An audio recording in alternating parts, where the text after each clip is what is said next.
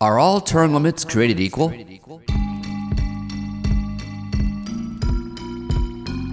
Hi, I'm Philip Blumel, President of U.S. Term Limits. Welcome to the No Uncertain Terms podcast for October 1st, 2018. Last week, a poll was released showing that Congressman Andy Barr and challenger Amy McGrath in a dead heat, 47% to 47%, in the race for Kentucky's 6th congressional district. The poll, by Pulse Opinion Research, suggests that the issue of term limits might be the key to either candidate's victory. According to the poll, 81% of voters in the district support a constitutional amendment for term limits on Congress. That includes 83% of Republicans, 78% of Democrats, and 82% of independents. Only 14% of voters oppose term limits. Crucially, the survey found that 69% of voters are more likely to support a candidate who has signed a pledge endorsing term limits. Amy McGrath, the challenger, has signed the U.S. limits pledge, but incumbent Andy Barr has not. Still, the incumbent Barr says he supports term limits, and he points to 12 year term limits bills that he has introduced. McGrath, on the other hand, has signed the U.S. term limits pledge committing to co sponsor and vote for an amendment bill of six years. According to the poll, 71% of voters side with McGrath, preferring a six year limit on House members over a 12 year limit. 12 versus 6. It's an issue that frequently pops up in term limits debates. Here to talk about it is U.S. Term Limits Executive Director Nick Tomboulides. Hey, Nick. Hey, Phil. Good to be with you. So, are we splitting hairs here? I mean, does it really make that much of a difference whether a term limit is uh, long or short? Well, I think the ideal term limit is two terms, one in office, one in prison. Um, but that that might be a little bit impractical. So, for the purposes of this discussion, yeah, I think a term limit needs to be a good balance. It needs to be a balance between uh, getting enough experience, understanding how the office works, but also making sure that you're getting fresh faces and ideas in office on a regular basis. And the way I look at it, the longer someone has been in office, the more he or she is able to develop a fundraising connection with special interests. Each time an incumbent wins an election, it becomes that much harder for a challenger to compete. And that starts deterring competition for these seats and it lets the incumbents develop monopolies. When you look at a member's voting record, the longer someone is in office, uh, the less they tend to listen to their constituents. And so I think it's, it's essential that we draw a line before that power of incumbency becomes too strong a six year limit in the House really does craft that right balance between experience and new perspectives while also making sure that a member has to stay accountable to their constituents. If you have a short term limit, you're going to get fairer elections, you're going to have lower barriers to entry, and people from diverse backgrounds will be able to run for office and have a chance to win. Right. And across the country, um, at every level of government, really eight years has been sort of the tested and true term limit. When most people think of limits, they think of eight, not really six or 12. Uh, but that's not really an option for Congress because we have six year terms in the Senate. So yeah. it seems like the, the, the eight years that everyone is comfortable with and has been proven is, um, um, you know, approximate to the idea of having six years in the House and 12 years in the Senate, whereas most state legislatures have eight years in yeah. both, although there are different setups. Yeah, and and do you really need 12 years to learn your job as a member of Congress? Do you need more time to learn your job? Not. Yeah, do you need more time to learn your job than the leader of the free world? If you worked in the private sector and you came to your boss and said, "Hey, boss, 12 years later, I still don't know what the heck I'm doing." You would get a pink slip the next day. Um, you would get the pink slip if you couldn't figure out your job in 12 days, let alone 12 years. And so I think it's a ridiculous argument. I think you need a short term limit so that you get a healthy degree of turnover. Eh, a lot of people like to say, well, why not have a 12 year limit in the House and a 12 year limit in the Senate? That's not the House and the Senate were not supposed to be um, similar in character. You know, if you consult the the framers' vision for the two chambers, the House was supposed to have more turnover, be more obligated to the people. Senate mm-hmm. is actually Latin for Council of Elders. It was supposed to be more deliberative. It was originally developed without direct election, so it's more consistent with the intent of the Senate and the framers in the Constitution to give the upper chamber a longer limit than you would give the lower chamber. Yeah, in fact, the distinctions between the upper and lower chamber have really been eroded over time. Not just the fact that we have direct elections in both now, but also because um, we have a permanent incumbency in each. In the House, they considered with very short terms, there'd be a lot of elections and a lot of turnover, small districts, uh, you know, more rough and tumble, closer to the people, more maybe even handling more parochial concerns. And the upper house would have long terms, big districts, more aloof and deliberative, um, and more and less turnover. And that distinction's pretty much gone because we have a permanent incumbency in each.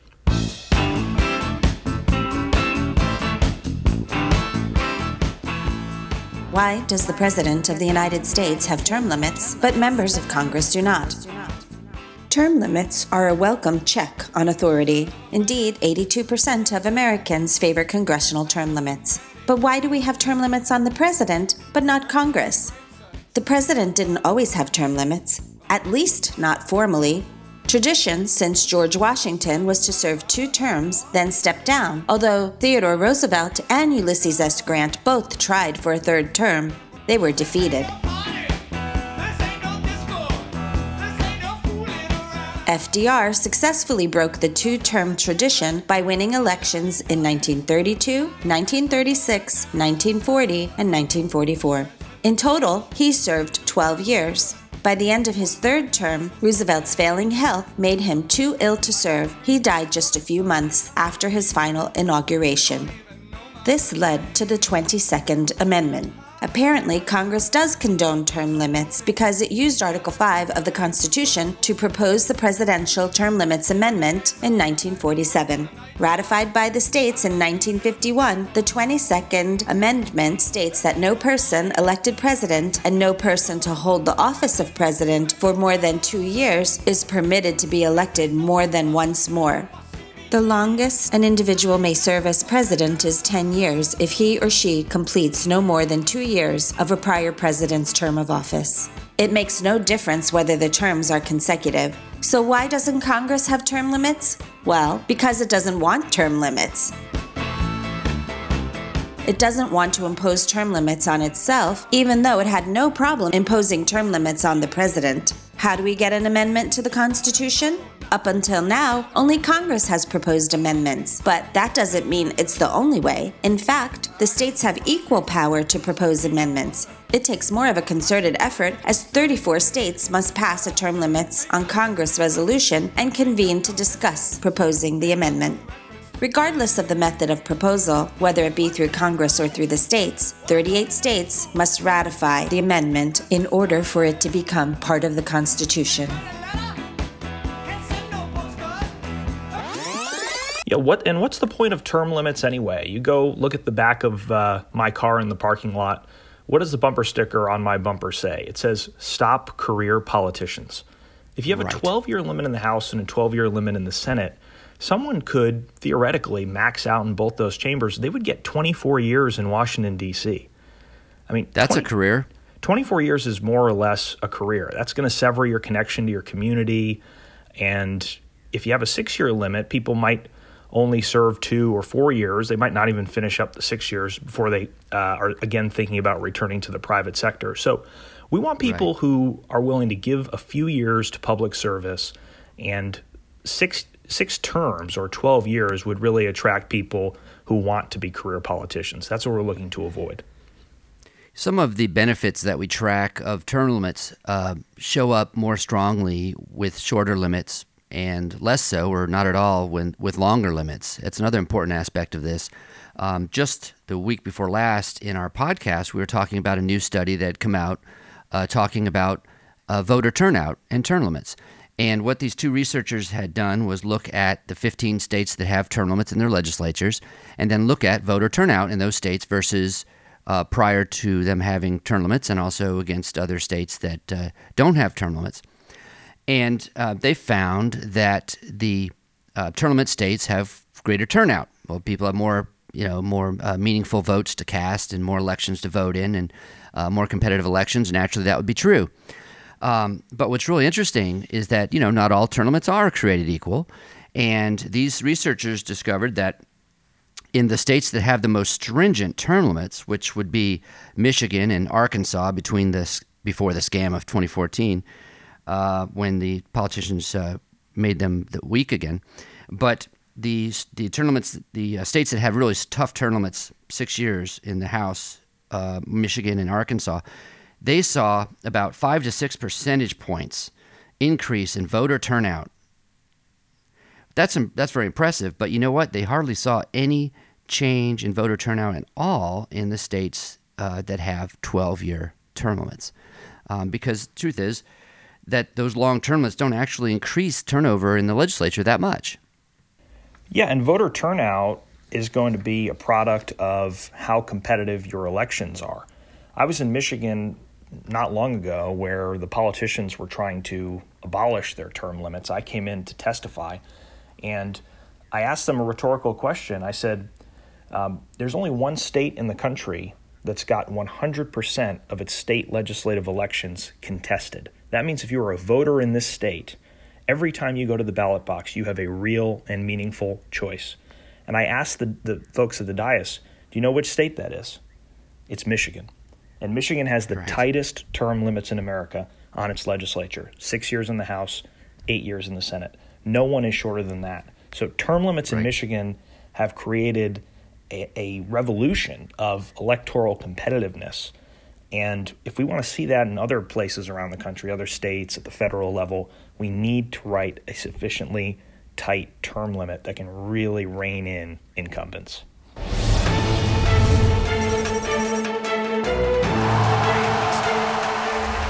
Welcome to Caught in the Crossfire. Today we feature a debate at the highest level of the U.S. government. The 44th and 45th U.S. presidents, Barack Obama and Donald Trump, go head to head on the issue of term limits. Ken? That's right, Phil. Never has America been so divided as it is today, and I quake to think what we're about to witness here. The opening salvo was launched at a rally by then candidate Donald Trump in October 2016, just before the election. Let's hear it. But there's another major announcement I'm going to make today as part of our pledge to drain the swamp. If I'm elected president, I will push for a constitutional amendment to impose term limits on all members of Congress. They've been talking about that for years. Decades of failure in Washington and decades of special interest dealing must and will come to an end. Then, just days later, sitting President Barack Obama fired back, not mincing any words. I think we want to see new voices and new ideas emerge. That's part of the reason why uh, I think term limits are a really useful thing. Holy moly! But he wasn't done. From the dais at the Global Citizen Forum in Sao Paulo, Brazil in June 2017, Barack Obama again tackled Trump's stirring call with a more thorough rejoinder. I think politics suffers when you have the same people staying in power over and over and over again for many years, and there's never any new blood and there's never any new ideas. And I do believe that if you're in power for too long, even with the best of intentions, uh, that you become stale and your government becomes stale. And over time, you will not do what's best for the country, and the country will suffer. And so I, I see sometimes in, in the U.S. Congress people who've been there for 20, 30, 40 years. And because they're still there, they're blocking the 25 or the 30 or the 35 year old who is more of their time and could be more innovative and creative in terms of solving the problems that we face today rather than the problems that we faced 35 years ago. Wow, that was really something. Can America ever heal from the vast rifts that divide us? Uh, uh, Ken, they actually agreed about term limits here. Uh, the former Democratic president and current Republican one probably don't agree on too much, but. Oh, Phil, the media landscape is awash with fear and loathing. The parties have never been further apart. Pets are turning on their owners. The sky is falling. The earth is flat. You think anything could bring this country back together? Well, um, a McLaughlin poll from earlier this year suggests that 82% of Americans support term limits. 82%? Yeah, that's right. 82%. 89% of Republicans, 76% of Democrats, 83% of independents.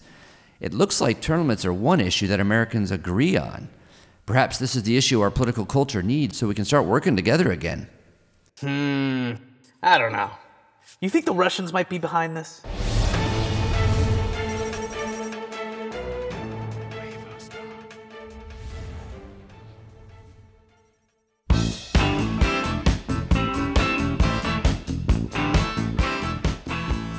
It's election season. What do you think your representative's number one goal is? To get reelected, of course. Fundraising just so happens to be a top priority mandate to DC politicians. Have you gotten a call from your political party asking for money lately? Fundraising is big business in Washington, D.C. So big, in fact, that your newly elected congressional representative is expected to spend half his or her working hours dialing for dollars at a secret phone bank near Capitol Hill. Actually, more than half of their time, sometimes six to eight hours a day, is spent not working on legislation. Instead, they're essentially full time telemarketers who are told their top priority is to raise obscene amounts of money dialing for dollars. All this during business hours when they're supposed to be working for you, the taxpayer. With a starting salary of a mere $174,000 a year. Shocking, isn't it? 60 Minutes broadcast an expose unveiling the outrageous phone banking operations of an uncontrollable DC political machine. It couldn't be clearer that Washington is more about making money than it is about effective governing. The American public already has a low opinion of Congress. At last check, they had a 14% approval rating, yet 90% of them will get reelected.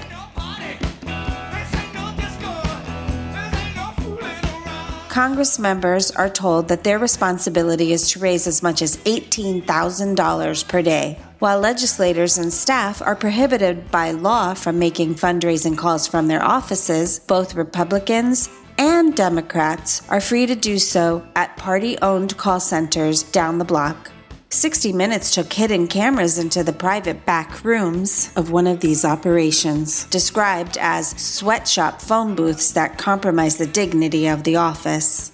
The scheme includes private call center rooms with modern phone banking technology, prominently displayed donation leaderboards listing all of the representatives with their fundraising totals, flow charted fundraising scripts with persuasive talking points on how to handle prospective contributors, a model daily schedule complete with a breakdown of how many hours a day is expected for each of their congressional duties. Astonishingly, only two hours out of nine to ten hours a day are to be spent on legislation, the job the citizens hired them to do. Did I mention starting salaries are $174,000 a year? Members of Congress spend too much time raising money and not enough time doing their job. Cost estimates to win a Senate race run upwards of $100 million. According to a Democratic congressman from Minnesota, political fundraising quotas are discouraging good people from running for office. There are plenty of people who want to go to Washington to help fix the problems, but don't want to go to DC to become a mid level telemarketer dialing for dollars. The whole process is frustrating, the result of a broken system. Prioritizing fundraising for political campaigns over legislative responsibilities is disastrous for the American people. This reinforces that term limits need to be imposed on members of Congress as a measure to reduce the power of an uncontrolled Washington political machine. This problem cannot be fixed by voting incumbents out. This proves what we have been saying all along. Incumbents have an overwhelming political advantage because we pay them to raise money for their re-elections. Challengers don't stand a chance. Term limits help fix the problem of incumbents indefinitely raising money for their next campaign. At a time when Congress has been breaking records for being unproductive, it does not bode well that the only thing at which incumbents excel is raising funds for their next election. The issue of term limits crosses party lines and is exactly what is needed to reduce the influence special interests have on Capitol Hill. This is Scott Tillman, the National Field Director with U.S. Term Limits. Every election cycle, we ask congressional candidates to sign a pledge to support term limits on U.S. Congress. The pledge is for a three House and two Senate term limit, and this is a pledge we give to anyone who's running for U.S. Congress. This cycle, we've had 369 total signers, and of those, 127 are still in their races. That means that they've passed their general or passed their primary election and, and still remain in this race. This is higher than any number we've ever had in the past. 127 are still in it going into the general election this November. Last week, we talked a little bit about Illinois, which, of course, has no term limits and has very little turnover. Um, but they also don't have elections. Make sure we play the booing noise when you say Illinois. Oh, right. Last week, we talked a little bit about Illinois, which, of course, has no term limits and has very little turnover. Um, but they also don't have elections. We talked about how about half, it is normal in Illinois for half of the legislative races to go uncontested. That means elections aren't being held. Meanwhile, in Michigan, with the tight term limit, we're having elections in just about every seat all the time. Well, it's funny you say that because Illinois is kind of on the high side for the number of uh, contested elections. There are some states that only have about a quarter of all their elections contested, with 75% getting canceled on a regular basis. So, yeah, people in Illinois might want to thank their lucky stars that it's that good. But of course, you're never going to get the same uh, degree of competitive elections without term limits as you would if you had a regular check on on power at the state level or at the federal level. Right, right. So for all these reasons, uh, politicians generally prefer longer terms or no term or longer terms and term limits. Um, or no term limits, whereas voters, citizens generally prefer term limits and shorter ones. Um, we see that over and over again. And so it's not cha- it's not surprising that in the the story I gave in the opening here that we see the challenger coming out for six year limits and the the incumbent, you know, calling for twelve. Um, in the early 90s, when uh, the limits were placed on our state legislatures, on many of them, uh, most of those term limits passed by citizens, citizens initiatives, and most all of them were either six or eight term, eight year terms um, on the uh, both houses of the of their legislatures, and only a couple were 12. And it's notable that the one state in which the politicians put the term limit on the ballot rather than the voters, Louisiana, they passed uh, a 12-year term limit. it's it's something that we see over and over again. A lot of times, uh, politicians will put a 12-year term limit on the ballot uh, to show that how they're for term limits. But the truth is that they're really trying to circumvent or co opt an existing effort yeah. to put on yeah. shorter term limits. Yeah, and, and the polling uh, could not be clearer. When we asked people in Kentucky whether they prefer a six or a 12 year limit, um, it was 71% prefer six year limit, only 28% wanted a 12 year limit. And those, pro- those people who, who want 12 years probably don't support term limits uh, that much in the first place. But you're right. you're absolutely right. Are these two uh, candidates in Kentucky talking about term limits? Not enough. Not enough. One one question we actually asked in the poll was whether the voters believe that Andy Barr and Amy McGrath are doing a good job communicating their position on term limits. And a mm. 49% plurality said that they were not doing a good enough job telling the voters where they stand. Only 17% uh, thought they were doing a good job. So if you want, if you're running for Congress right now, listening to this podcast, or you you intend to run for Congress one day, there's really no greater boost you can give your campaign than coming out emphatically for term limits right at the very beginning and running on that issue because it's just so popular across the aisle. It's literally the only issue in America on which President Trump and President Obama agree both think congressional term limits are important.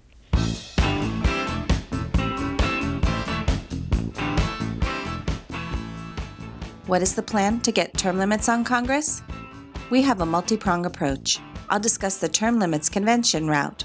We are working a grassroots campaign to pass a resolution in 34 state legislatures calling for an Article 5 convention for the sole purpose of proposing term limits on Congress. The language of our application is quite simple and just a few paragraphs long. It reads Section 1 The legislature of insert state name hereby makes an application to Congress as provided by Article 5 of the Constitution of the United States of America to call a convention limited to proposing an amendment to the Constitution of the United States of America to set a limit on the number of terms that a person may be elected as a member of the United States House of Representatives and to set a limit on the number of terms that a person may be elected as member of the United States Senate.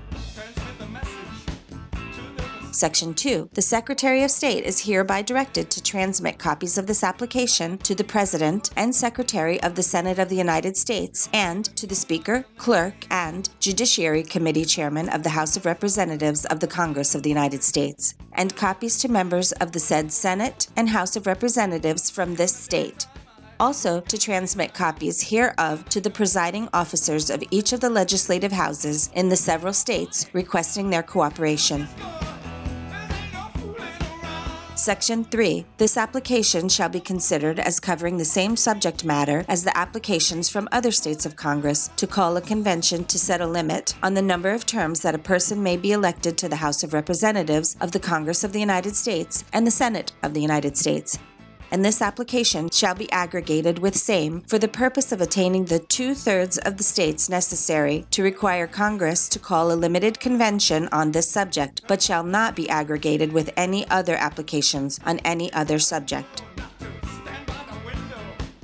Section 4. This application constitutes a continuing application in accordance with Article 5 of the Constitution of the United States of America until the legislatures of at least two thirds of the several states have made applications on the same subject. So, really, our goal is to get your state's House and Senate to agree on this resolution and pass it this upcoming legislative session. We can't do it without you. Your state legislators need to hear from you to sponsor and vote yes to pass this resolution through all of their committee stops and on the chamber floor. Will you be ready to answer the call to action before each vote? We make it easy for you. Sign our petition at termlimits.com.